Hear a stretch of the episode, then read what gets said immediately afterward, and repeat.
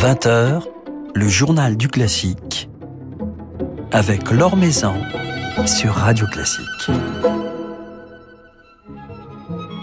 Bonsoir à tous. C'est une ville qui fait rêver tous les amoureux de musique, dont le nom est associé à ceux de Bach, Mendelssohn, Schumann, Wagner ou encore Mahler, et dont l'orchestre, celui du Gewandhaus, demeure aujourd'hui encore l'un des plus prestigieux au monde. Il s'agit donc de Leipzig, Leipzig, où je vous propose de vous évader ce soir, mais aussi demain, d'aller ainsi à la rencontre de quelques-uns des grands acteurs de sa vie musicale. Nous nous glisserons ainsi ce soir dans les coulisses de l'opéra et du Gewandhaus en compagnie de leurs directeurs respectifs. Emmanuel Giuliani du quotidien La Croix nous rejoindra ensuite, comme tous les jeudis, pour nous éclairer sur la nouvelle production lyrique de la scène leipzigoise. Et puis demain, c'est Andris Nelsons, le directeur musical de l'orchestre du Gewandhaus, qui sera à notre micro. Avant cela, comme chaque soir, un rapide tour d'horizon de l'actualité musicale. Présenté en avant-première au Festival de Toronto en septembre dernier, le film Chevalier, consacré à la vie de Joseph Bologne, escrimeur, militaire, musicien et compositeur d'origine antillaise du XVIIIe siècle, fils illégitime d'une esclave sénégalaise et d'un propriétaire de plantation. Ce film sortira en salle au printemps prochain, mais sa bande-annonce vient d'être mise en ligne. Réalisé par Stephen Williams et interprété par Kelvin Harrison dans le rôle titre. Il se présente comme un biopic et retrace donc la vie incroyable de ce chevalier de Saint-Georges, également appelé le Mozart noir. Alors cette bande-annonce est en ligne sur le site de Radio Classique. La Philharmonie de Paris organise le samedi 19 novembre un speed meeting de l'orientation dédié au métier de l'interprétation, instrumentiste, chanteur, mais aussi direction. Alors il s'agit de matinées de rencontres avec des professionnels, des musiciens, chefs d'orchestre, enseignants ou administrateurs d'institutions culturelles. Elle s'adresse aux lycéens, élèves de conservatoire, étudiants et professionnels en reconversion et sont gratuites sur inscription. L'inscription se fait sur le site de la Philharmonie de Paris. Vient de débuter à Bordeaux la nouvelle édition, la 13e du festival L'Esprit du Piano. Il réunira une quinzaine de musiciens durant presque un mois jusqu'au 6 décembre entre l'auditorium de l'Opéra, l'église Notre-Dame, le théâtre Femina et d'autres lieux pittoresques de la ville. Un festival qui met à l'honneur de grandes figures du piano, parmi lesquelles cette année Grigory Sokolov ou encore Leif Ovansnes, mais également Lucas de Bargue, Kotaro Fukuma, ainsi que de nouvelles étoiles du clavier, quelques talents émergents, parmi lesquels le Sicilien Giuseppe Guarrera ou encore la jeune Marocaine Nour Ayadi. Alors nous aurons l'occasion de revenir sur ce festival lundi et mardi puisque nous serons en compagnie de Lucas de Bargue et de Leif Ovansnes. Ils seront à notre micro dans le journal du classique. Quelques notes de piano justement pour refermer ce tour d'horizon de l'actualité, quelques notes de Schubert. Sous les doigts de Paul Lewis, euh, le pianiste anglais vient d'achever son cycle Schubert au disque chez Harmonia Mundi.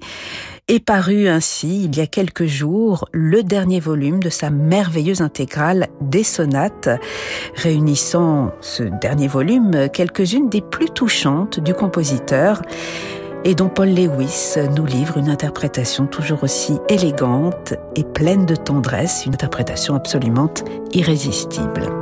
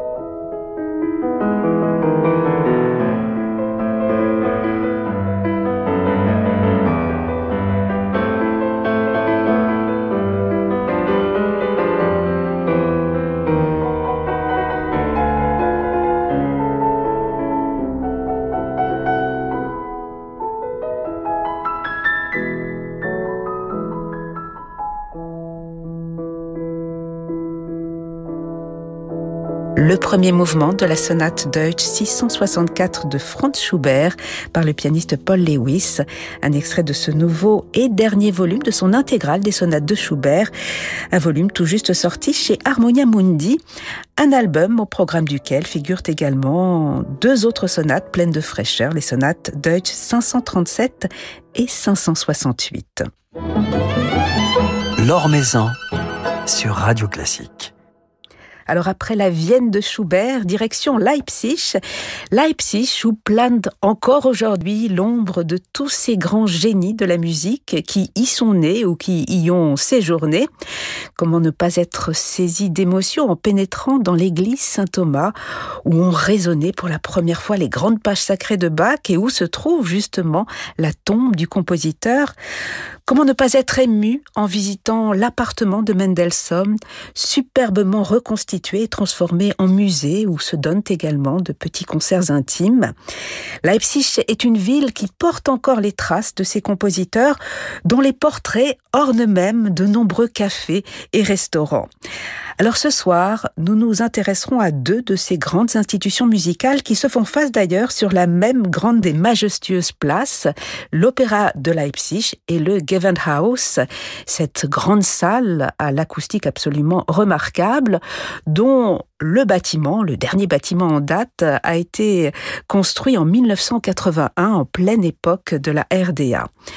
Alors ce bâtiment abrite l'un des plus beaux orchestres du monde, à la tête duquel se sont succédés Félix Mendelssohn, Arthur Nikisch, Wilhelm Furtwängler, Bruno Walter, Kurt Mazur, Herbert Blomstedt jusqu'à Andris Nelsons, son actuel directeur musical, qui sera d'ailleurs notre invité demain soir.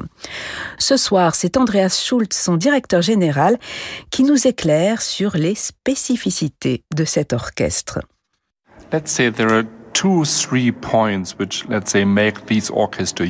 Deux ou trois caractéristiques rendent cet orchestre unique. La première, c'est qu'il a été formé en 1743 par 16 bourgeois. C'est donc un orchestre civil et non fondé par un roi ou une cour, ce qui était plutôt rare à l'époque. La seconde caractéristique est qu'il est composé de 185 musiciens, ce qui semble beaucoup à première vue. Mais depuis les années 1840, la ville de Leipzig demande à l'orchestre de jouer dans trois lieux différents. Vous avez l'orchestre du Gewandhaus, évidemment, mais aussi l'orchestre de l'église de Saint-Thomas, dans laquelle nous donnons tous nos concerts dédiés à Bach. Et enfin, l'orchestre de l'opéra de Leipzig. Nous couvrons ainsi un très large répertoire, puisque nous jouons du Bach chaque semaine, en plus du répertoire d'opéra et de nos concerts.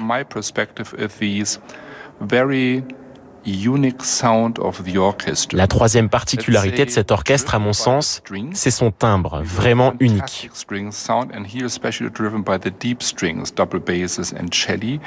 Un son qui se nourrit des cordes, vraiment fantastique, notamment chez les contrebasses et les violoncelles. C'est un son très chaud, très large, mais qui reste transparent. On peut entendre très clairement tout ce qui se passe sur scène. Ces caractéristiques de son définissent l'identité de l'orchestre. Et si vous l'écoutez, vous n'oublierez jamais le son qu'il produit. Alors l'un des temps forts de votre saison sera le festival Malheur au mois de mai. Que se passera-t-il euh, dans la ville de Leipzig?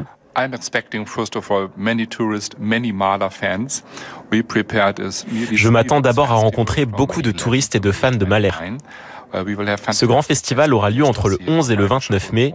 Nous y réunirons beaucoup d'excellents orchestres comme celui de la radio bavaroise, le Concertgebouw d'Amsterdam, le Budapest Festival Orchestra, l'Orchestre Philharmonique de Dresde et beaucoup d'autres.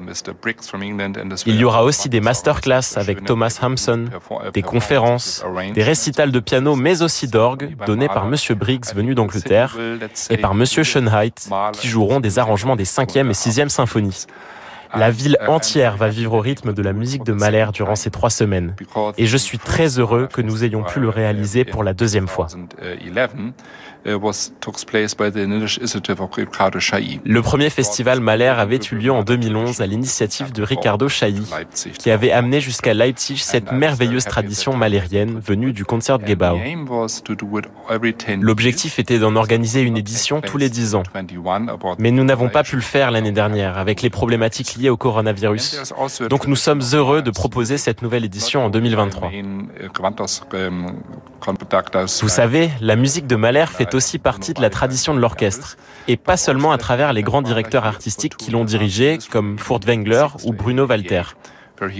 Mahler a vécu ici entre 1886 et 1888, pendant deux ans et demi.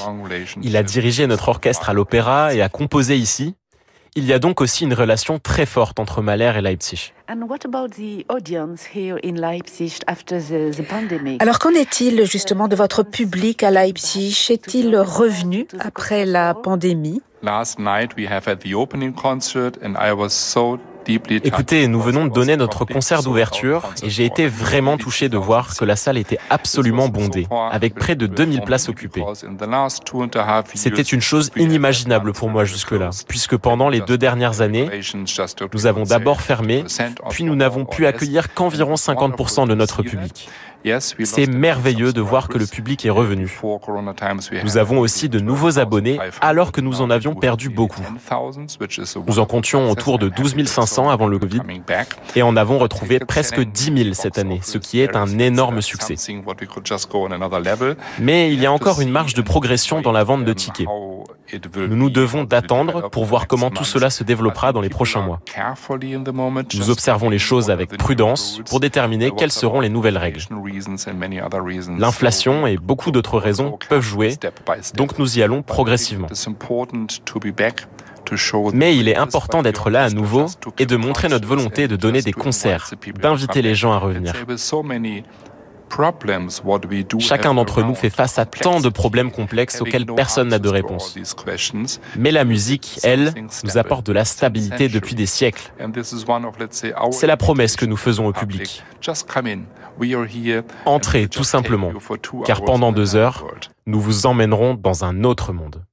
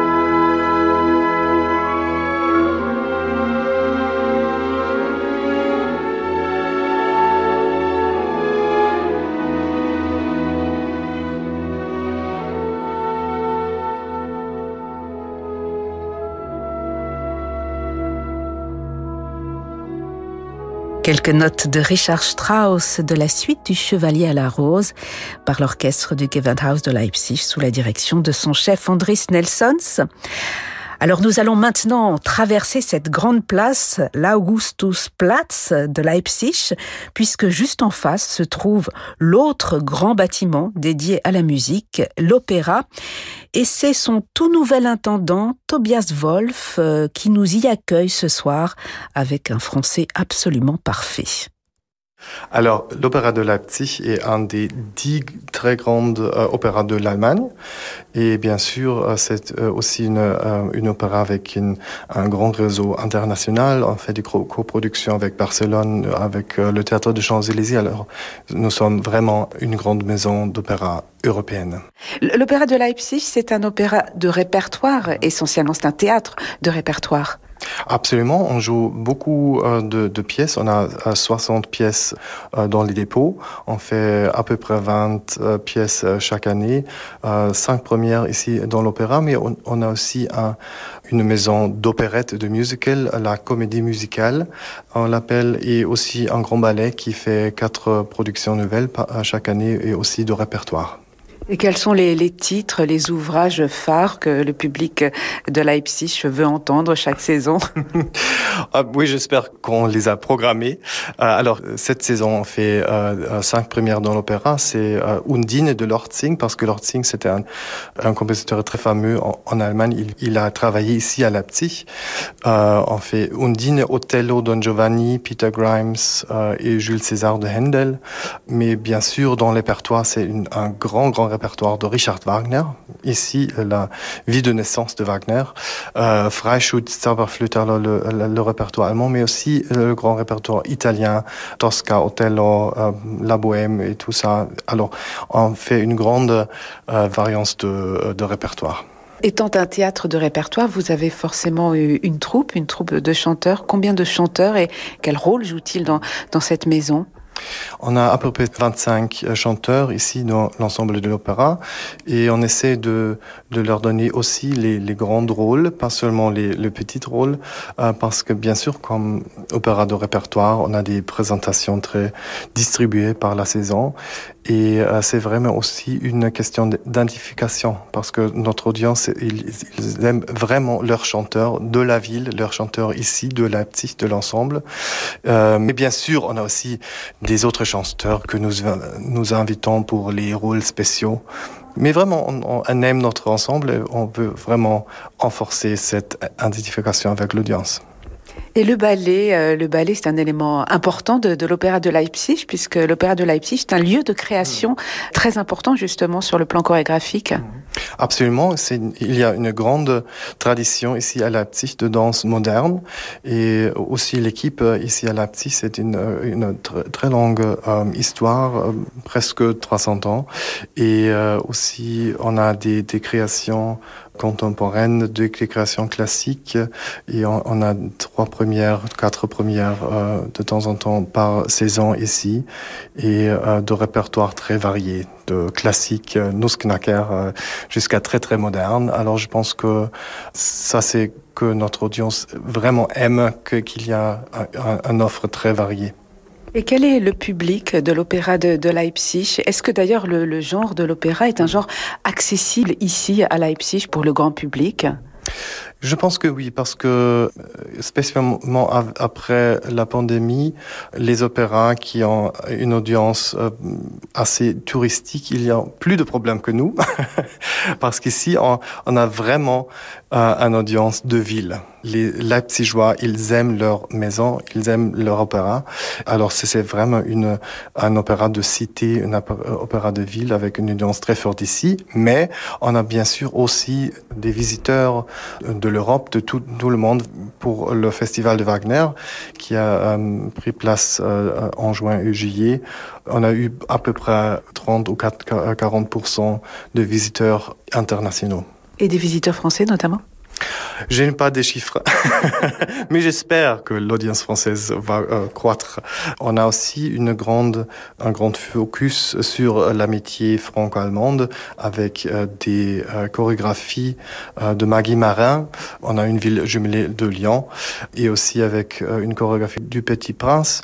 On a une opérette qui s'appelle Das Veilchen von Montmartre de Emmerich Kallmann, La fleur du Montmartre, et c'est à peu près une version opérette de la bohème. On a une danseuse de variété, on, a un pauvre poète et c'est une grande amour avec des difficultés bien sûr, euh, mais avec un happy end. Euh, et peut-être ça peut être euh, intéressant d'avoir une perspective opérette sur la France.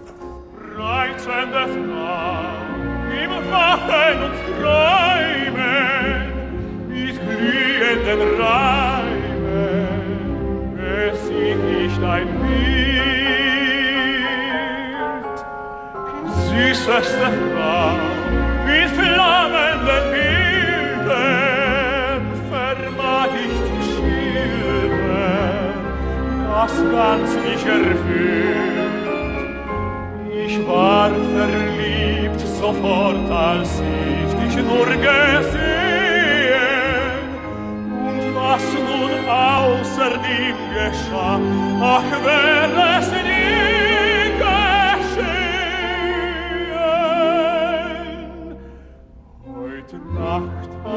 geträumt von dir, du heiß geliebte Frau.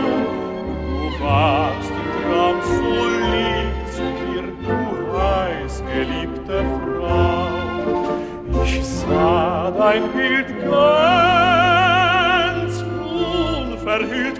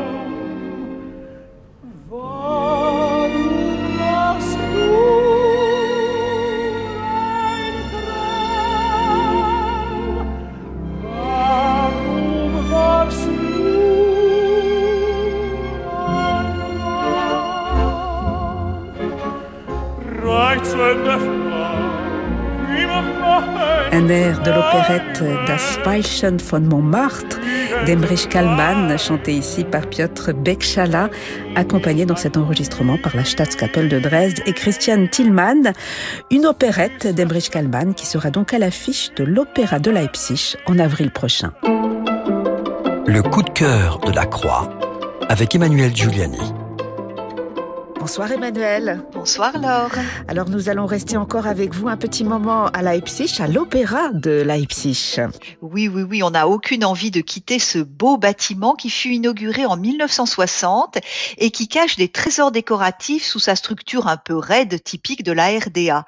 On retrouve notamment à l'intérieur comme une signature décorative, un motif récurrent de pissenlit, cette fleur toute simple que l'on peut voir en bouton ouvert ou en papus semant au vent décliné notamment sur les luminaires, les nombreux luminaires de la salle. Et puis on peut admirer également jusqu'à 70 000 carreaux de porcelaine de Meissen, cette manufacture saxonne de haute réputation qui recouvre les parois du hall d'entrée ou encore une cage d'escalier à la perspective très originale et absolument splendide. Alors c'est l'opéra Ondine d'Albert Lortzing qui est actuellement à l'affiche euh, à l'opéra de Leipzig. Est-ce que vous pourriez nous en dire quelques mots, Emmanuel? Bien sûr, comme le directeur euh, nous l'a dit tout à l'heure, oui, jusqu'au 27 novembre, cette œuvre lyrique au programme mérite qu'on s'y attarde parce que pour nous Français, il s'agit d'une rareté. Ondine d'Albert Lortzing est un opéra en quatre actes qui a été créé en 1845 et qui d'ailleurs à l'époque reçut de manière un peu injuste un succès mitigé. Son auteur, compositeur allemand né le 23 octobre 1801 à Berlin, était également le propre librettiste de ses ouvrages, mais aussi acteur et chanteur, un artiste complet. En 1860, pardon, en 1833, je vais trop vite, il s'installe à Leipzig où il compose son premier opéra d'importance, puis un second, un opéra comique en trois actes qui connaît lui un très grand succès. Nous sommes en 1837 et il s'agit de Tsar ou Charpentier ou les deux pierres. C'est pour donner un petit peu plus de sérieux à son univers lyrique qu'il choisit ensuite de composer cet opéra romantico-fantastique Ondine qui donc a un relatif échec qui même incitera Lortzing à quitter Pour tenter sa chance à Vienne. Il mourra, Albert Lortzing, en janvier 1851. Mais revenons à Ondine qui raconte l'histoire d'amour entre un chevalier et la fille adoptive d'un pêcheur. Pour elle, le jeune homme oublie sa fiancée Bertalda, mais celle dont il s'était pris, cette charmante Ondine, est en réalité une créature aquatique qui pense qu'en s'unissant à un être humain, elle pourra acquérir une âme. Dans cette légende, comme les aimaient tant les romantiques et les post-romantiques allemands, on retrouve un climat qui imprégnera aussi la Rusalka de Dvorak, plus tard Ondine, la pièce de Jean Giraudoux, mais aussi de manière contemporaine un ballet sur une très belle musique de Hans Werner Henze. Quant à Albert Lortzing, dans son Ondine, il distille des harmonies et des timbres qui évoquent un monde entre rêve et réalité, passions humaines charnelles et fantastiques. Et donc, il était tout à fait naturel que l'opéra de Leipzig mette à l'affiche cet ouvrage qui a été écrit pour la ville, parmi une programmation très éclectique, comme vous l'a dit y a quelques instants le directeur de la salle, où d'ici la fin de l'année, on trouvera également au programme Tosca, Lohengrin, La Traviata ou encore Othello. Mais on se quitte avec quelques notes de cette merveilleuse ondine chantée par une fée de l'art lyrique, Lucia Pop.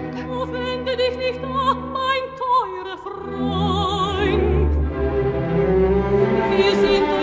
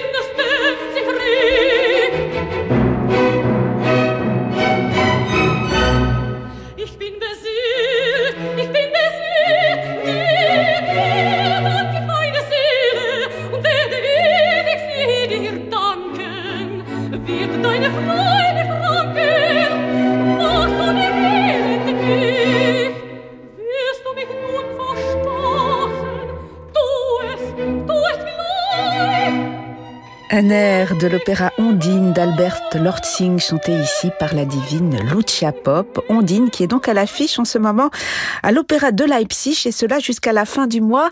Merci beaucoup Emmanuel pour ce petit voyage à Leipzig que vous avez partagé avec nous et à la semaine prochaine. À la semaine prochaine et on rentre donc toutes les deux en France. Et oui, pas tout à fait puisque moi demain je reste à Leipzig.